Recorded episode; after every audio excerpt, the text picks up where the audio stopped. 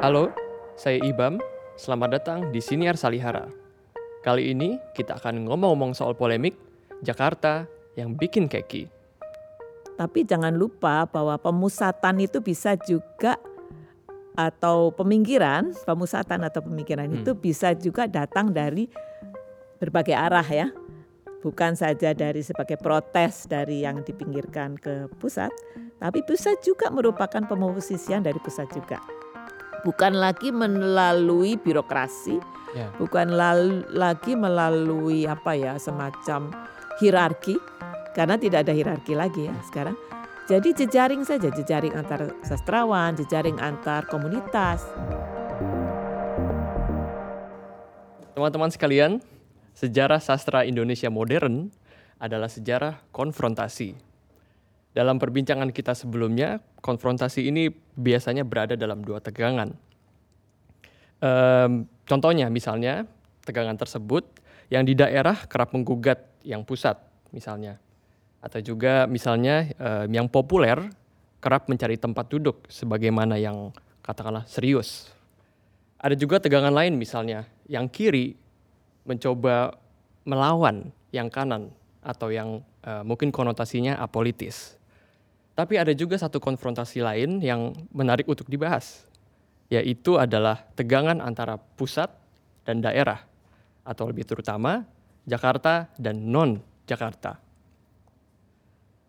Terkait tegangan Jakarta dan non-Jakarta ini, em, dominasi Jakarta sebagai pusat produksi dan distribusi karya, em, terutama mengenai sastra Indonesia, nampaknya bisa kita telusuri hingga awal abad 20, bahkan mungkin bisa lebih awal daripada itu. Pada masa kolonial Belanda misalnya, eh, Batavia itu sudah menjadi pusat perhitungan sastra berbahasa Melayu. Salah satu contohnya itu adalah eh, dengan berdirinya Balai Pustaka sebagai penerbit kolonial pada 1917. Eh, kemudian di luar posisi Batavia sebagai pusat eh, perhitungan sastra tersebut, sebenarnya eh, di luar itu berkembang em, ragam karya sastra populer di kota-kota seperti Bukit Tinggi. Em, di Bukit Tinggi ini ada misalnya roman pergaulan. Kemudian di Medan ada sebutan roman Medan. Dan juga ada juga kota-kota eh, kota-kota lain, semisal misalnya seperti Solo, em, Surabaya, Sukabumi, Cianjur, dan juga kota-kota lainnya. Di luar hiruk pikuk perlawanan terhadap em, dominasi Jakarta dalam sastra Indonesia ini, em, nyatanya eh, mungkin penting bagi kita untuk menilai secara kritis terkait gerakan ap- pusat dan daerah ini. Eh, kita bisa mem- mempertanyakan misalnya pusat itu apa sih? Kemudian juga daerah itu sebenarnya apa sih? Nah, bersama saya sudah hadir Ibu Melani Budianta. Ibu Melani merupakan seorang akademikus, intelektual publik, aktivis, serta pengajar di Fakultas Ilmu Pengetahuan Budaya Universitas Indonesia yang kali ini akan menemani saya ngomong-ngomong soal polemik seputar Jakarta yang bikin keki. Halo Bu Melani, Halo, terima kasih telah memperkenalkan saya. Selamat sore. selamat sore. Kita akan ngobrol Sama. soal em, tadi ya teg- tegangan tentang pusat daerah Jakarta dan Jakarta. Eh, tadi di pengantar saya sudah em, apa ya memberi gambaran tentang Jakarta atau Batavia yang dulunya itu kerap eh, katakanlah jadi pusat gitu. Tapi rasanya penting untuk pertama-tama mendudukan eh, bagi ibu pusat itu identik dengan apa sih bu? Kemudian daerah itu juga sebenarnya identik dengan apa ya? Ya, dua terminologi itu tentu tidak bisa dipisahkan dari konstruksi zamannya ya. Hmm. Di mana dia eh, berada dan bagaimana dia digunakan. ya. Hmm. Nah kalau kita kembali, Anda mau kembali ke zaman kolonial ya, tentu yang dimaksud dengan pusat itu tentu saja pusat pemerintahan kolonial yang berlokasi di Batavia ya Hmm, waktu itu ya. Nah em, tapi jangan lupa bahwa pemusatan itu bisa juga atau peminggiran, pemusatan atau pemikiran itu bisa juga datang dari berbagai arah ya bukan saja dari sebagai protes dari yang dipinggirkan ke pusat, tapi bisa juga merupakan pemosisian dari pusat juga. Ya, Hmm, sebagai oke. contohnya misalnya ketika zaman kolonial itu yang me- membuat terminologi bacaan liar itu adalah dari pusat gitu ya artinya dari pusat pemerintahan atau pusat kuasa eh, budaya politik kolonial ya Hmm, jadi eh, mereka yang me- membuat terminologi yang mendikotomikan mana yang bacaan yang seharusnya hmm, eh, dianggap bacaan yang bisa diterima dan bacaan liar dalam tanda petik gitu ya. hmm, hmm. Jadi em, protes terhadap pusat daerah ini bisa dilihat dalam dinamika relasi kuasa yang cukup kompleks, tidak hanya dari satu arah saja. Hmm, oke. Em, artinya memang em, oh, s- tadi saya ingin mengungkit bacaan liar itu apakah eh, katakanlah di konteks em, masa kolonial itu bacaan-bacaan yang di luar Balai, Balai pustaka misalnya. Betul, Hmm. betul. Jadi itu istilah yang muncul ya Hmm, hmm, terhadap tadi yang Anda sudah sebutkan ya. hmm, eh, berbagai macam produksi karya eh, sastra dalam bahasa Melayu yang berada di luar Balai Pustaka. Itu kan sudah jauh sebelum Balai Pustaka berdiri sebetulnya. hmm, Dengan adanya surat kabar-surat kabar berbahasa Melayu di hmm. berbagai tempat ya. Ya. Nah, mereka sudah sejak dari 1865 sampai 1867 itu sudah membuat eh, kolom-kolom rubrik-rubrik sastra ya. Hmm, Ada cerita perjalanan, ada macam-macam puisi-puisi. Nah, itu kalau kita telusuri dari sejarah surat kabar, kita bisa melihat jauh sebelum Balai Pustaka sudah ada. Oke. Dan Hmm, bahasanya bisa beragam ya. Ba- Melayunya lebih bes- ber- merupakan Melayu yang eh, populer ya, Hmm. Melayu yang kemudian dikategorikan sebagai Melayu rendah gitu ya. Oh, ya iya, atau iya, Melayu iya, iya. pasar gitu ya. Oh, karena apa? Karena Balai Pustaka ketika dia berdiri tahun 1917 ya, Hmm, hmm, walaupun namanya masih bahasa Belanda waktu itu ya, hmm, hmm. mereka mempunyai suatu politik bahasa ya, Oke. yaitu memakai bahasa Melayu tinggi. Oke. Nah, eh, itu sebabnya estetika atau politik bahasa itu dipakai sebagai inilah bacaan yang benar, yang lainnya bacaan liar yang berada. Karena mengapa disebut bacaan liar? Karena tidak terkontrol ya, itu satu. Hmm. Tapi bukan hanya sebetulnya bukan hanya eh, produksi yang ada di berbagai daerah melalui surat-surat kabar itu. Ada juga eh, produksi atau reproduksi karya sastra dari kelompok-kelompok yang mempunyai ideologi berbeda Hmm. dari pemerintah kolonial. Ya. Misalnya em, terbitan-terbitan dari kelompok-kelompok dari gerakan kiri, misalnya tep- seperti Semaun dan kawan-kawannya ya, yang beraliran sosialis dalam tanda petik ya Hmm, hmm, hmm. itu. Nah itu kan di luar balai pustaka dan mereka cenderung kritis terhadap em, bentukan Belanda ini dianggap Hmm, ini hmm. mewakili suara kolonial ya, Ya, yang ya. punya kepentingan-kepentingan kapitalis dalam tanda petik Ah, oleh mereka ya itu ya. hmm, hmm. Jadi em, mereka juga disebut bacaan liar Oke. oleh balai pustaka. Jadi ini adalah pemosisian dari yang mempunyai otoritas gitu ya Hmm, hmm, untuk eh, reproduksi, reproduksi atau produksi yang dianggap sah oleh negara Ya. terhadap di luarnya. Hmm, hmm, hmm. Itu konteks kalau kita kembali ke masa kolonial ya. Hmm, hmm, hmm. Dan waktu itu ramai. Misalnya di surat kabar, kita punya surat kabar yang disebut Medan Priayi itu dari Oke. Bandung ya kan? Ya, ya, ya. Itu sudah 1867 Oh, gitu iya. ya. Mhm. Kemudian ada lagi macam-macam tuh. Ada Bintang Timur 1862, Biang Lala 1867 banyak. Mhm.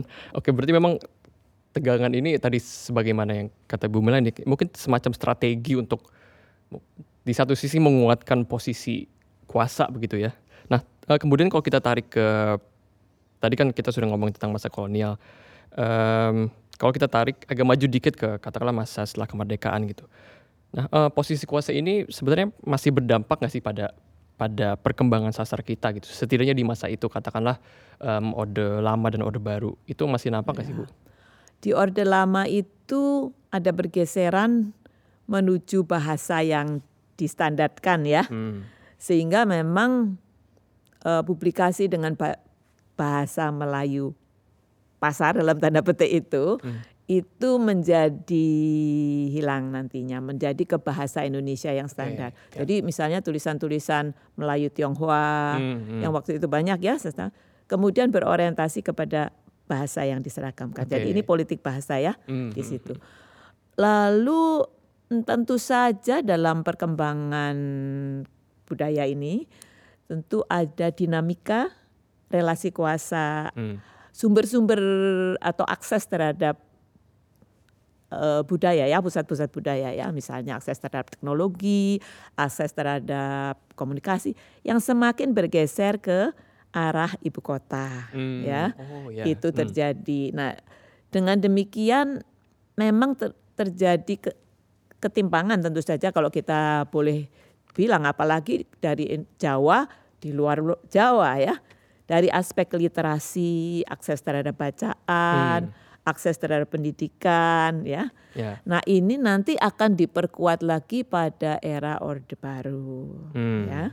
Nah, di Orde Baru itu kemudian dibuat konstruksi-konstruksi yang lebih lebih formal apa itu sastra nasional sastra nasional, sastra Indonesia dan apa itu sastra daerah gitu ya. Itu kalau yang berbahasa daerah gitu ya. ya. ya, ya. Itu lalu pusat dan daerah itu juga semakin menonjol pada era Orde Baru hmm. karena itu berkorelasi dengan sistem politiknya ya hmm. yang sifatnya memang sentralistis oh, okay. ya jadi memang di pusat sudah jelas lalu yang lain disebut daerah dan kemudian orientasi semua sangat sentralistis da, kebijakan dari pusat. Nah, ini hmm. tentu ada imbasnya ke kehidupan di dalam dunia kebudayaan, hmm, di dalam hmm. dunia um, sastra tentunya. Ya, ya. Nah, um, ngomong-ngomong soal Orde Baru, um, sebenarnya di episode sebelumnya mungkin teman-teman juga di sini uh, mengingat, um, jadi kami itu uh, uh, di episode lalu itu ngobrol seputar pasca modernisme bu. Uh, ya. Tajuknya itu pasca modernisme dan uh, sejak kala orde baru. Ya. Hmm. Nah di situ uh, sebenarnya ada, uh, salah satu obrolan yang yang yang muncul itu hmm, apa ya? Mungkin semacam adanya ketika, uh, pasca modernisme kan itu muncul um, dari katakanlah adanya ketidakpercayaan kepada yang tunggal misalnya atau ya, yang pusat betul. atau narasi-narasi besar hmm. gitu uh, atau narasi-narasi yang uh, memiliki inti. Uh, menyambung dari yang Bu Melani sampaikan, nah selain gerakan politis tadi gitu atau uh, perjuangan perjuangan-perjuangan yang ada di luar karya ini terkait pusat dan daerah, um, sebenarnya apa sih yang, yang dibawa atau ditawarkan oleh uh, katakanlah penulis-penulis yang memperjuangkan sastra daerah tersebut dalam katakanlah arena antara uh, pusat gitu yang didirikan oleh Orba ya. ini. Bukan sastra daerah ya. Kalau sastra daerah dalam uh, definisi Orde Baru itu sastra berbahasa daerah oh, gitu iya, ya. Iya, iya. ya. Uh, mungkin pada waktu itu sudah mulai ada dinamika hmm. sastra pinggiran, sastra pedalaman itu ya hmm, ya waktu iya, itu iya, pada hmm. tahun dari dari tahun uh, 90-an dan sebagainya. Nah, di dalam politik bahasa maupun politik estetika itu sendiri. Mm-hmm. Artinya estetika juga tidak bisa keluar dari masalah politik ya. Yeah, yeah, Artinya yeah. ada relasi kuasa gitu. Muncul juga uh, tadi seperti yang Anda katakan semacam pemahaman atau sikap yang kritis ya mm. terhadap estetika yang tunggal gitu ya atau yang sifatnya mau menyeragamkan atau yang menganggap bahwa estetika itu jatuh dari langit dia itu universal, dia berlaku hmm. untuk seluruh uh, apa ya, seluruh dunia bahkan gitu ya. Jadi apa yang bagus tidak bagus itu ada satu kriterianya. Nah, ini yang mulai dipertanyakan dan dengan pasca modernisme itu hmm. ya. Hmm, hmm. Dan saya kira sebelum pasca modernisme juga itu dikenal oleh teman-teman uh, atau dipakai istilah itu teman-teman di berbagai daerah terutama anak muda hmm. sudah mulai bermain-main lah ya Ya, hmm. mereka bermain-main dengan estetika yang ada gitu ya. Oke. Okay. Ya, hmm. salah satu contohnya adalah gerakan puisi beling ya. Oh, ya. Okay, okay, ini okay. yang di uh, di Bandung ya dengan Remi Silado dan Oh, tokonya Remi Silado. Uh, okay. Ya. Hmm. Ini kan uh, dengan salah satu majalah Anda uh, Aktuil, ya, aktuil aktuil ya? ya, Ya, ya. yang memuat sajak-sajak yang tidak sesuai dengan yang dianggap biasanya dianggap oleh kritikus-kritikus itu sebagai sa- sajak-sajak yang indah, yang Ya. bagus atau Hmm. yang gitu ya, dengan bahasa yang sopan, eh, keteraturan dan estetika yang katakanlah berkelas gitu ya, Hmm, dianggap ber- eh, berkelas. Ini eh, mereka justru sengaja menolak itu dan memain-mainkannya gitu. Hmm. Bahasa-bahasa gaul ba- waktu itu bahasa gaul bukan bahasa gaul sekarang ya, bahasa gaul pada masa 70-an. 70-an lalu sebag- berbagai macam cara yang tidak dihalalkan gitu ya Dihalalkan. atau diharamkan Mhm. pada untuk penulisan puisi dia tabrak saja Ya, gitu ya, ya, Eh, dengan berbagai macam cara dengan berbagai macam bahkan bahkan juga bisa secara tipografi gitu ya Hmm. dan macam-macam ya walaupun yang seperti ini sudah ada pada zaman eh, bacaan liar itu kok di Oke. eh, Melayu Tionghoa udah banyak yang permainan seperti ini Oh, iya, iya, iya, iya. sudah bukan sesuatu yang baru gitu ya dan juga bahasa-bahasa yang aneh-aneh yang lucu-lucu yang eh, sehari-hari Ah. masuk dalam waktu itu juga ada di kalau kita baca di Melayu Tionghoa gitu ya Hmm, hmm, hmm. tulisan-tulisan seperti itu. Nah ini mulai lagi di di di apa dipermainkan ya Hmm. mencampur dengan Apa, eh, Visual apa, agak-agak puisi ya, konkret gitu ya. ya Hmm, hmm. seperti itu. Hmm, hmm. Jadi intinya em, gerakan dari teman-teman ini ingin menunjukkan bahwa estetika itu beragam, Hmm. Tidak tunggal, gitu Hmm, ya. hmm.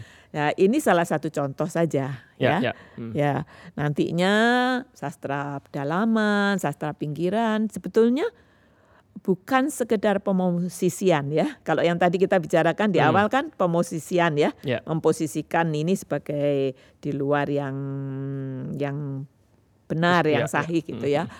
Atau memposisikan diri sebagai yang terpinggirkan Hmm. ya yang belum mempunyai akses gitu ya. Jadi bukan sekedar pemosisian tetapi juga eh, mencoba membuka ruang-ruang keragaman dalam Oke. bersastra gitu ya. Hmm. Artinya eh, tidak selalu seperti yang Anda bilang baik. Di sini juga ada eh, Baik apa versinya. baik yang mungkin menurut Anda belum tentu Anda tahu bahwa ini Hmm. juga bisa di dilihat sebagai sesuatu yang bernilai sastra Hmm, gitu hmm, ya. hmm. Jadi ada dua jenis saya kira, dua jenis tataran kalau kita melihat eh, gerakan teman-teman ini. Hmm. Bisa dari tataran yang sifatnya pemosisian terhadap relasi kuasa yang timpang, tetapi Hmm. bisa juga merupakan ajakan untuk melihat keragaman yang ada dari berbagai lokalitas. Hmm, ya, ya.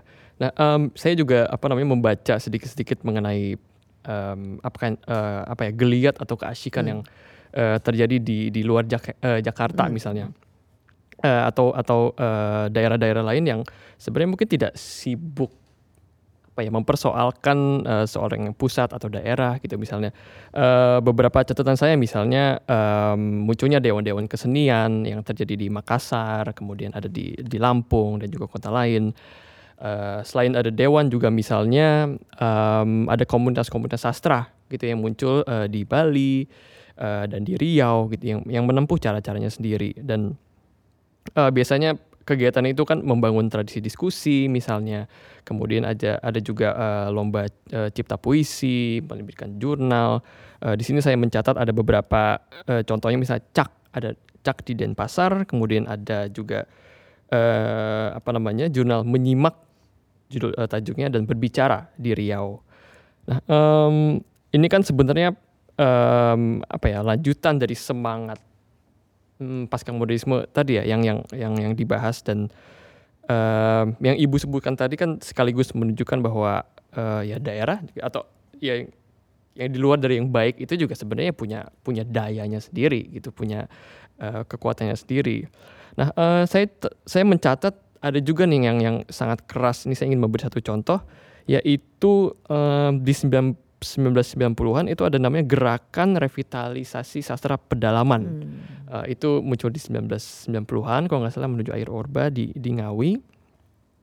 Eh dia eh, muncul dan apa ya? eh, semacam memprotes gitu terhadap sastra, uh, terhadap uh, jenis-jenis sastra beserta tokoh-tokoh sastra yang ada di uh, Jakarta gitu. Mm -hmm. Nah melihat kayak gini, um, tanggapan ibu gimana sih? Gitu? Uh, apakah ini tetap uh, menurut ibu uh, tetap perlu dilakukan gitu ya? Apa aksi rebut merebut kekuasaan tunggal gitu? Itu tanggapan ibu ya, gimana? Ya, kita kembalikan pada konteks pada masanya ya. Hmm. Pada masa itu kita tahu memang bahwa semua sorotan media atau apa ya eh, perhatian orang selalu berpusat pada apa yang diproduksi di Jakarta ya. Hmm, hmm. Artinya kita tahu waktu itu uh, ada majalah-majalah terkemuka yeah. di ya. Jakarta, ada Horizon hmm. yang waktu itu ya. Kemudian uh, tentu saja pusat-pusat uh, hadiah-hadiah Ya. penghargaan yeah. sastra semua ada di Jakarta ya. Yeah, yeah, yeah. Jadi memang kalau jauh dari Jakarta dan tidak sampai masuk ke dalam kamera mm-hmm. Jakarta, maka dia tidak terlihat kan, yeah. begitu kan. Uh, dan ketika panggungnya itu kemudian dimainkan oleh yang itu-itu saja, begitu ya. Uh, arenanya itu menyempit, mm. tentu yang tidak masuk dalam arena itu yang selama ini barangkali kurang masuk dalam sorotan ya, ya pusat ya, ya, itu merasa ini kok tidak adil ya satu hmm. ya artinya bukan berarti bahwa kami tidak punya orang tokoh-tokoh yang bisa juga membuat karya yang yang baik gitu ya. ya. Nah, itu tidak masuk ke dalam uh, sorotan hmm. gitu ya. Dan juga uh, kemampuan untuk menangkap gitu ya uh, Indonesia itu kan begitu luas dan ya. begitu beragam hmm. dan uh, sastrawan begitu banyak. Apalagi kita tidak mempunyai kurang sekali mempunyai orang yang mencatat, mengikuti, me, ini ya. Hmm. hmm itu terus terus terang kritikus kita kan juga terbatas ya. gitu ya, ya dan ya. juga uh, jurnalis sastranya juga untuk menangkap gitu ya kegiatan-kegiatan di lokal terbatas waktu itu. Nah, hmm. saya kira kita mesti menempatkan di situ ya Yeah, di ya, situ yeah, yeah. Um, revitalisasi sastra pedalaman itu merupakan pemosisian juga terhadap akses terhadap relasi kuasa relasi kuasa budaya yang tidak imbang itu satu dan kedua mereka juga ingin menunjukkan bahwa di hmm. berbagai hmm. daerah itu di berbagai nah kita pakai daerah juga ini Jakarta juga daerah gitu ya di berbagai lokalitas itu hmm. ada juga keragaman estetika lokal yang barangkali mewarnai juga produksi sastranya hmm. gitu ya dan bagaimana uh,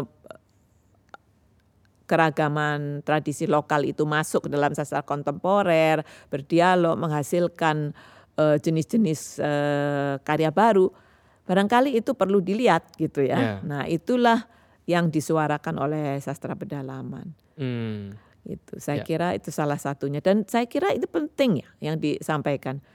Contohnya aja ketika misalnya saya membeli koran lokal ya di Bali misalnya gitu. Lalu mm -hmm. saya membaca kolom puisi atau kolom sastra.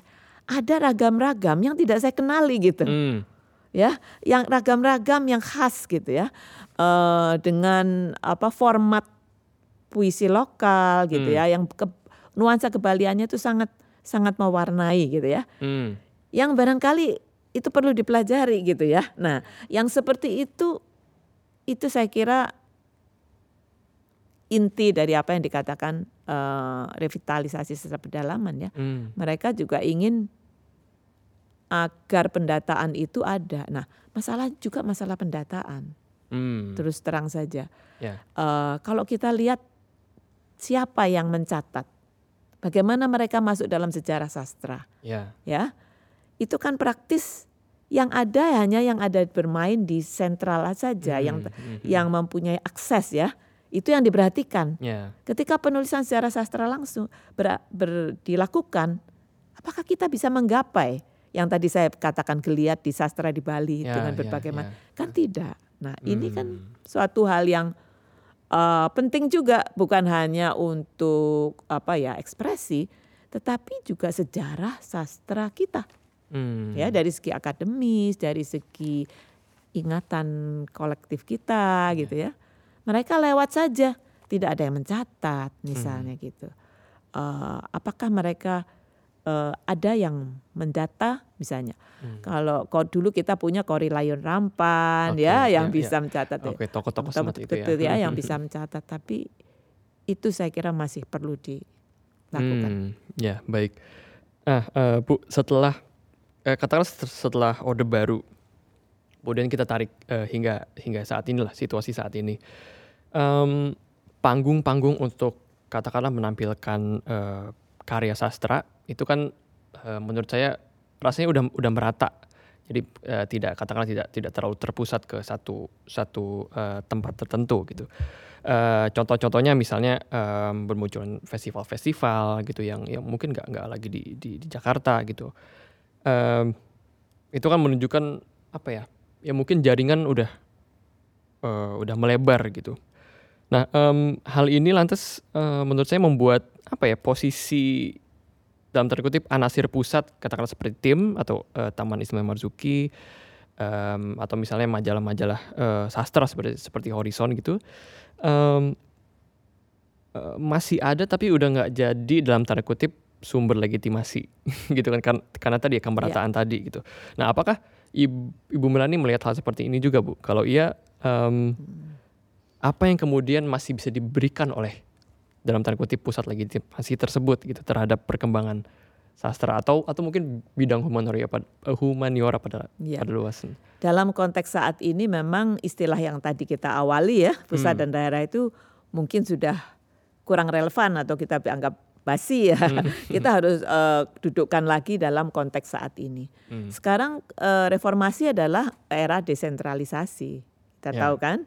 Nah, jadi eh, di berbagai lokalitas mereka mempunyai apa ya mempunyai ruang untuk kemudian membangun pusat-pusat mereka sendiri ya, ya. membuat ekosistem ya, gitu ya uh, membuat ekosistemnya sendiri walaupun itu juga bisa kemudian uh, diprotes juga tidak memasukkan unsur-unsur oh, lain ya. Iya, iya, iya. ya karena kan di tiap lokalitas ada keragaman juga gitu mm -hmm. ya kadang-kadang di bahkan di di lokalitas di mana pun kita sering kali merupakan juga mana yang punya relasi kuasa lebih dominan, mana ya, yang ada. Ya, ya, jadi ya, pusat dan daerah itu. pasti ada gitu ya. Uh-huh. Artinya uh, sekarang ini sudah zaman de- desentralisasi, hmm. gitu ya. Sehingga memang sudah tidak relevan lagi untuk mengatakan pusat dan daerah ya. Artinya kalau kita lihat festival sastra yang ada di berbagai daerah, ya. ada ada di mana-mana ya macam-macam ya ini ada hmm, di apa kayak Makassar misalnya uh, Ma uh, Makassar itu sudah uh, Makassar Literary Festival. -hmm. itu bahkan uh, mengundang dari luar negeri ya. Yeah. bah mengundang juga teman-teman dari Jakarta gitu ya. Hmm, hmm, kemudian yang di ada Banjarbaru mm. ya itu uh, literasi ya Banjarbaru lalu mereka buat macam-macam itu uh, festival puisi hujan gerimis gitu ya. Hmm. Bahkan uh, ASEAN mereka juga masuk dalam hmm. cakupan hmm. mereka gitu ya. Yeah, yeah.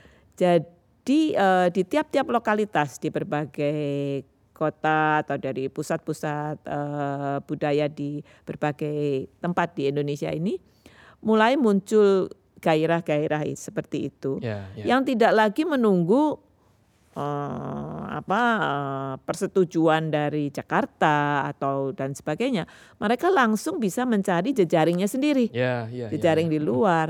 Dan bahkan mereka mendatangkan, memberikan undangan, mm -hmm. karena kita tahu juga bagaimana sekarang uh, pendanaan itu kan uh, pemerintah daerah mm. da, mempunyai alokasi dana. Ya. Bahkan sampai desa-desa mempunyai alokasi dana, ya kan? Dana desa dan jadi eh, ada ke kekuatan lah untuk membangun itu sendiri, membangun gairah sastra dan budaya sendiri dan itu ya. sangat penting, sangat ya. penting. Ya. Mengapa? Karena jumlah rakyat kita kan banyak sekali, hmm. ya. Uh, tapi berapa berapa tinggi literasi mereka, hmm. ya kan? Literasi baca tulis kita, literasi budaya kritis kita kan termasuk yang rendah, rendah. ya. Hmm. Dan kalau kita menunggu semuanya diatur oleh pemerintah pusat pasti tidak mungkin. Dan sekarang sudah bukan pemerintah pusat lagi yang hmm. punya seperti itu. Sudah diserahkan kepada uh, di tiap-tiap pemerintahan daerah ya kan. Yeah. Maupun juga seperti Anda katakan kepada dewan-dewan atau kepada badan-badan budaya, badan bahasa, taman-taman budaya di berbagai daerah bahkan juga komunitas ya Hmm. yang membiayai pas dari dirinya sendiri artinya mereka membangun sendiri, mencari modal sendiri dan sebagainya. Saya kira ini tugas kita bersama ya karena kalau tidak literasi ini tidak akan eh, membaik.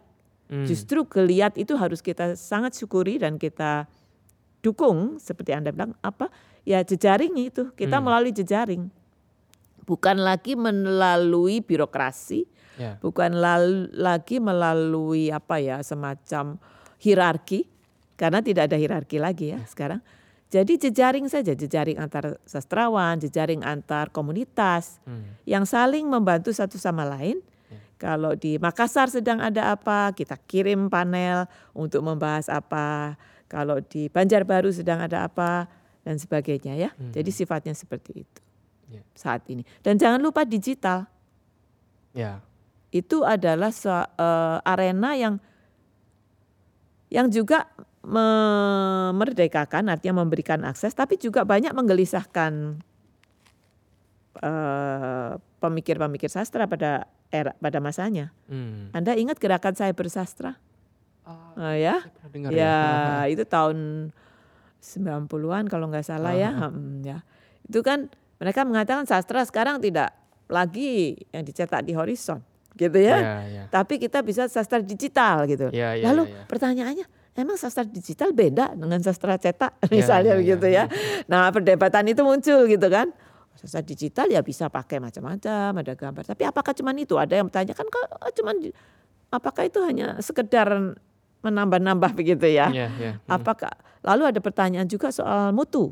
Kalau semua semua orang bisa langsung me- Menulis mengunggah mengunggah ya. eh, apa karya sendiri seleksinya lalu di mana bagaimana dengan mutu nah itu hal-hal seperti itu ya itu sah-sah saja untuk dipertanyakan tetapi itu menarik menjadi semacam keramaian ya Ya, ya, jadi kita bisa berdiskusi berbincang Eh, lalu siapa yang mengkurasi katakanlah Hmm. gitu seperti itu Ya. ya jadi bukan hanya eh, cetak ya Ya. ranahnya sekarang sudah di Digital. internet Ya. ya Nah, eh, Bu Milni, eh, sekarang em, kalau misalnya daerah sudah bisa sudah bisa bikin apa aja, Bu?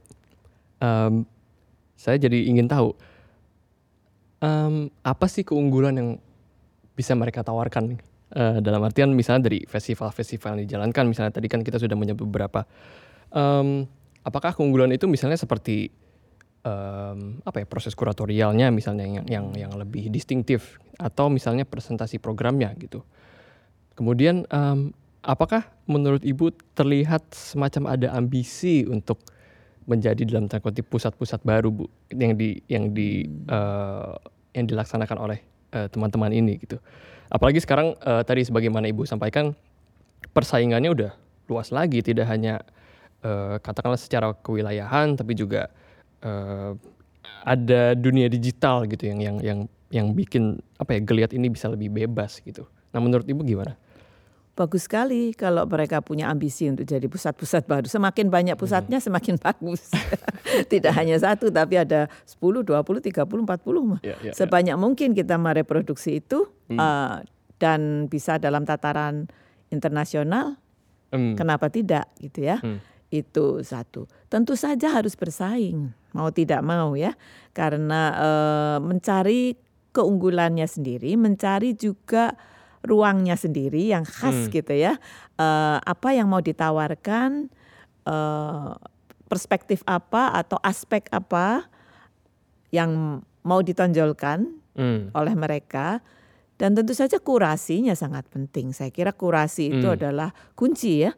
Bagaimana mengkurasi eh, sastrawan-sastrawan yang tadinya tidak terlihat, misalnya begitu ya, ya. Eh, dari komunitas-komunitas yang kita tidak punya akses terhadap mereka, tapi eh, teman-teman di lokalitas yang berbeda itu punya akses dan dia tahu keunggulannya apa dan bisa menunjukkan dan juga bisa membuat dialog atau debat-debat estetika yang baru gitu ya Hmm, ya mengisi seperti itu itu sangat diharapkan ya sangat diharapkan jadi tidak bukanlah sesuatu yang negatif kalau mereka punya ambisi ya itu justru Hmm. sangat bagus saya kira. Hmm.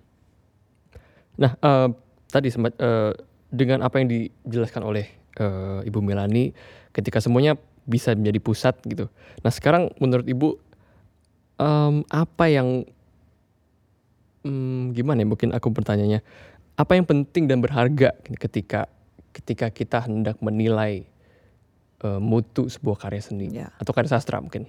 Ya, jadi namanya mutu itu tentu saja sebuah konstruksi ya. Hmm. Kita punya standar-standar apa dari segi macam-macam itu eh, aspek yang bisa di- kita nilai ya. Dari segi kebahasaan gitu ya. Tentu itu juga harus di melihat apa namanya eh, eksperimentasi-eksperimentasi tidak kaku ya. Melihat pembaharuan-pembaharuan yang seperti dilakukan puisi beling itu kan ya. Ya. Nah itu. Jadi konstruksi estetik itu juga terus berkembang.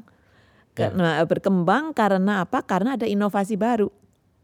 Ada Hmm. inovasi baru. Nah, bagaimana kita bisa menangkap inovasi-inovasi itu ya? Hmm. Dari geliat sastra di berbagai tempat itu tadi.